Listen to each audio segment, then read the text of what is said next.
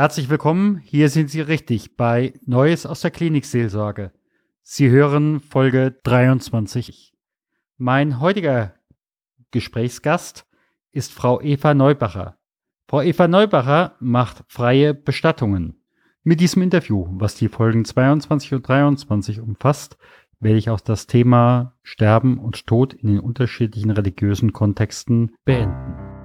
Mein Name ist Stefan Hund von stefanhund.com, evangelischer Klinikseelsorger, Coach und Mediator.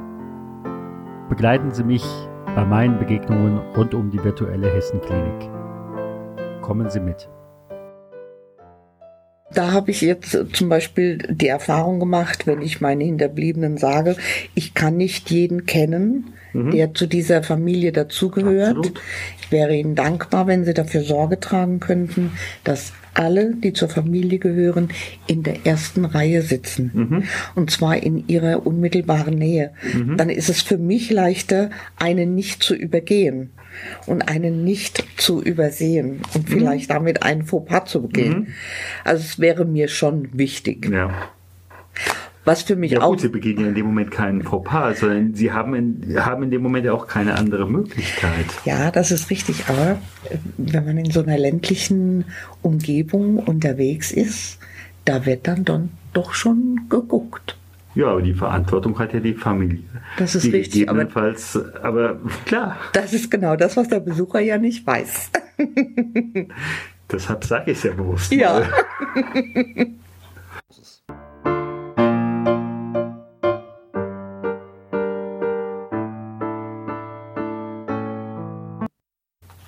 Jetzt ist die Bestattung vorbei. Ja. Wie geht es denn dann weiter?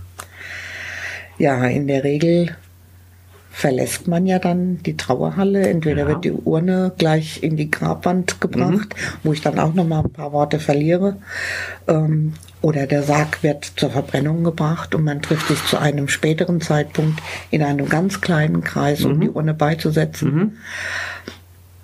Und dann trennen sich die Wege. Mhm. Man sagt ja dann am Schluss nochmal aufbieten der Familie, wir freuen uns, sie dort und dort begrüßen zu genau. dürfen, zum, äh, zu einer Tasse Kaffee oder was auch immer.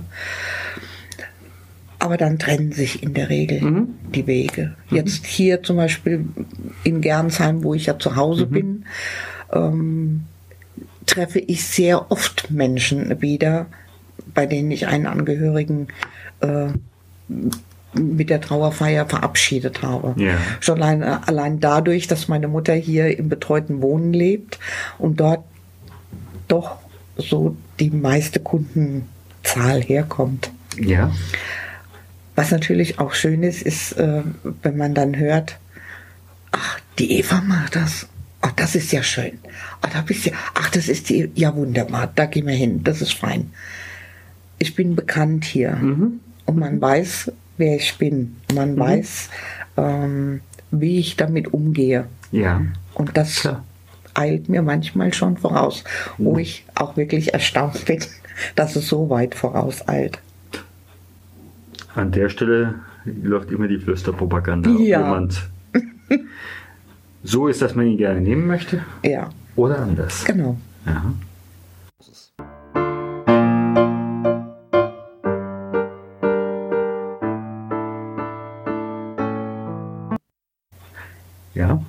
Jetzt sind, ich sag mal, zwei, drei, vier Wochen rum. Fragen Sie dann bei den Familien nochmal nach? Oder wie läuft das? Es sind äh, einige Familien, wo es mir auch ein persönliches Bedürfnis ist, einfach mhm. nur noch mal anzurufen mhm. und zu fragen, wie geht's Ihnen denn? Ist alles in Ordnung? Kann ich vielleicht irgendwas für Sie tun?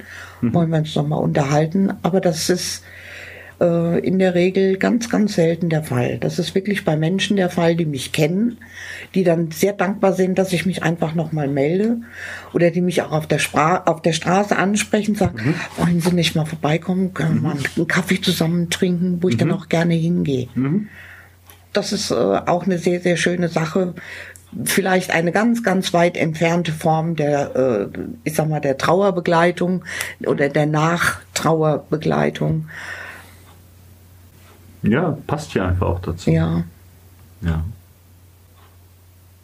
Das heißt aber auch, die Menschen, die auf Sie zukommen für eine Bestattung, die kommen hier aus dem Umfeld. Als wer werden Sie dann im Alltag wahrgenommen? Ist es äh, dann die Frau, die die Bestattung gemacht hat? Ist es die Frau, die die Hochzeit gemacht hat? Ist es die Frau, die vorher im Mühltal auf dem Standesamt war? Ist es die Frau vom Kinderschutzbund? Welchen Hut haben Sie da in der Wahrnehmung auf? Und welchen Hut setzen Sie sich selbst auf? Welchen Hut setze ich mir selbst auf? Äh, wenn ich hier in Gernsheim unterwegs bin, dann bin ich in erster Linie als Privatmensch Eva Neubacher hier unterwegs, mhm. der nach 20 Jahren hier doch einen gewissen Bekanntheitsgrad ähm, erreicht hat, sage ich mal. Zwischenzeitlich kamen dann natürlich die Hochzeiten dazu. Mhm. Ähm, zunächst erst am Rande und dann in der letzten Zeit auch verstärkter natürlich auch die Bestattungen und durch meine Arbeit als erste Vorsitzende im Kinderschutzbund, wo ich doch sehr rege bin und auch sehr auf Öffentlichkeit bedacht bin, mhm. natürlich auch das, das ist ganz klar. Mhm. Also man kennt mich schon unter allen möglichen Chargen. Mhm. Das ist gut so. Ja. Das ist gut so. Und ich glaube, Sie können auch gut damit umgehen. Es, es öffnet viele Türen, ja. Absolut. Ja, in Absolut. jeder Hinsicht. Ja.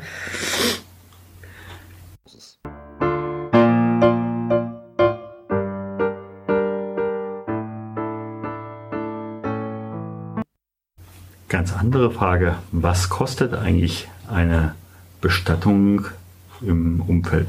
Mit was muss ich denken? Also ich habe den Bestatter in Darmstadt gefragt, was äh, wird in Darmstadt, wie ist da so etwa die finanzielle Range? Und er sagte, äh, zwischen 250 und 650 ist so das Normale. Was muss ich mir da hier, äh, hier in der Region vorstellen? Mm, was meine Kolleginnen und Kollegen nehmen, das kann ich Ihnen überhaupt nicht mhm. sagen, das weiß ich nicht. Ja. Ähm, ich denke, das ist auch deren äh, alleinige Sache. Man muss auch so ein ganz kleines bisschen überlegen, aus welchem Grund tue ich das und mhm. aus welchem Grund nehme ich denn auch Geld. Ja. Ähm, ich, ich tue es in erster Linie auch so ein bisschen um eigene ähm, Trauerwellen manchmal zu kompensieren. Mhm. Jeder Mensch hat äh, früher oder später die Begegnung mit der Trauer. Da kommen wir alle nicht dran vorbei. Ja. Auch ich nicht. Ähm, ich habe drei Trauerfälle in meiner Familie gehabt, die mir sehr, sehr nahe gegangen sind und mit denen ich auch heute zu bestimmten Zeiten immer noch mal wieder so kleine Wellen aushalte. Ähm, ich nehme, nehme einen Betrag von 250 Euro. Mhm. Das halte ich für für angemessen. Dabei ja. ist es mir auch vollkommen gleichgültig, wie lange ich mit diesen Menschen mhm. spreche. Mhm. Mhm. Zeit spielt für mich überhaupt kein, ja. keine Rolle. Ja. Und ich nehme eine Fahrtkostenpauschale von 35 Euro pro 100 Kilometer. Mhm. Ähm, wobei die 100 Kilometer meistens überhaupt nicht die ja. werden ja nicht erreicht. Mhm. Ähm, in der Regel sage ich natürlich auch bis zu 50 Kilometer nehme ich keine Fahrtkosten mit dazu. Das ist auch kein Thema. Mhm. Mhm. Und wenn ich dann wirklich mal jemanden vor mir habe, der sagt, das ist aber teuer, und ich kann das auch so ein bisschen einschätzen, dass es teuer mhm. ist, mhm. dann verzichte ich auch mal darauf. Das ja. ist gar keine Frage. Es ja, geht mir, es geht mir um die was anderes. Genau, es geht mir um die Nächstenliebe. Ja. Ich mache das nicht, weil ich davon reich werden möchte, sondern ich mache es, um den Menschen die Gelegenheit zu geben, für einen, ich nenne es mal gut, einen Anerkennungsbetrag mhm. ähm, ihren Angehörigen standesgemäß und ordnungsgemäß mhm. einen letzten Weg zu geben. Mhm. Mhm.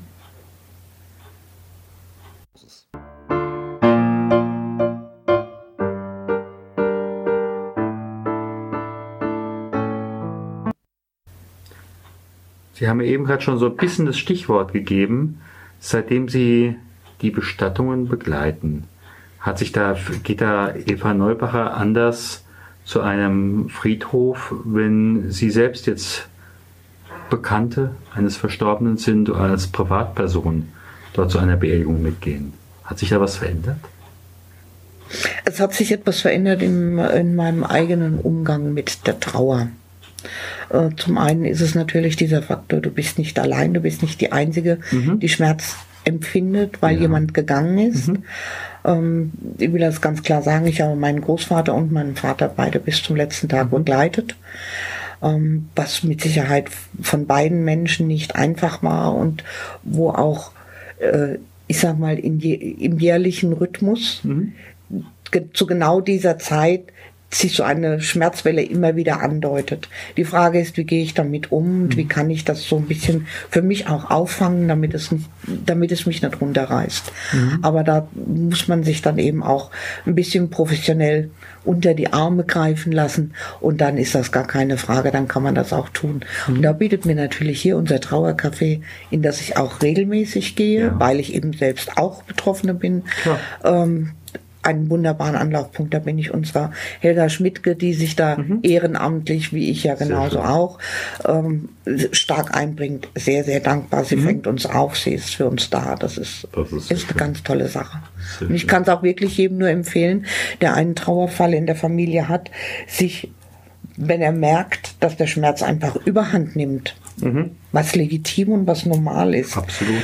Ähm, sich doch vielleicht so eine Gruppe zu suchen, wo Menschen sind, die auch Schmerz erleiden, mhm. weil ein Angehöriger gegangen ist. Mhm. mit dem man sich austauschen kann, wo man einfach kleine Instrumente an die Hand bekommt, um mit Trauer ganz anders umgehen zu können. Natürlich gehe ich mit meiner persönlichen Trauer genauso um wie jeder andere Hinterbliebene auch. Dafür sind wir alle Menschen und dafür haben wir alle Emotionen in uns. Mhm. Mit der Trauer äh, meiner Menschen, die zu mir kommen, weil sie einen Menschen betrauern, gehe ich natürlich etwas distanzierter um. Das ist einfach so, das hat nichts ja. mit einer Abwertung zu tun, sondern das ist ganz einfach so, weil man nicht so nahe dran ist. Das ist einfach auch der professionelle Umgang. Ja. ja. ja. Deshalb ist man ja ähm, emotional gegenüber dem Gesprächspartner, gegenüber den Trauernden nicht unbedingt weiter weg. Nein, aber äh, man lässt es einfach in dem Moment nicht die eigene Trauer werden. Genau. Und äh, das zeichnet ja an der Stelle auch den professionellen Umgang damit genau. aus. Ja. ja. Ich sage mal ganz herzlichen Dank. Ich habe das sehr, sehr gerne getan. Ich bin Ihnen sehr dankbar, dass Sie mir diese Gelegenheit eröffnet haben. Ja. Gerne. Gut. Gerne. Gott segne dich und behüte dich. Gott lasse leuchten sein Angesicht über dir und sei dir gnädig. Gott erhebe sein Angesicht auf dich und schenke dir Frieden. Geh hin im Frieden Gottes.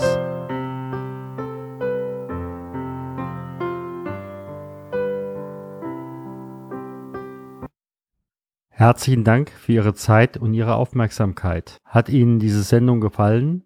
So freue ich mich über Ihre Rückmeldung entweder über iTunes oder über die E-Mail podcast-klinikseelsorge at stefanhund.com. Sie können uns auch gerne auf Facebook folgen, auch auf der Seite Podcast-Klinikseelsorge. Vielen Dank und auf Wiederhören und vielleicht auf Wiedersehen. Ihr Stefan Hund.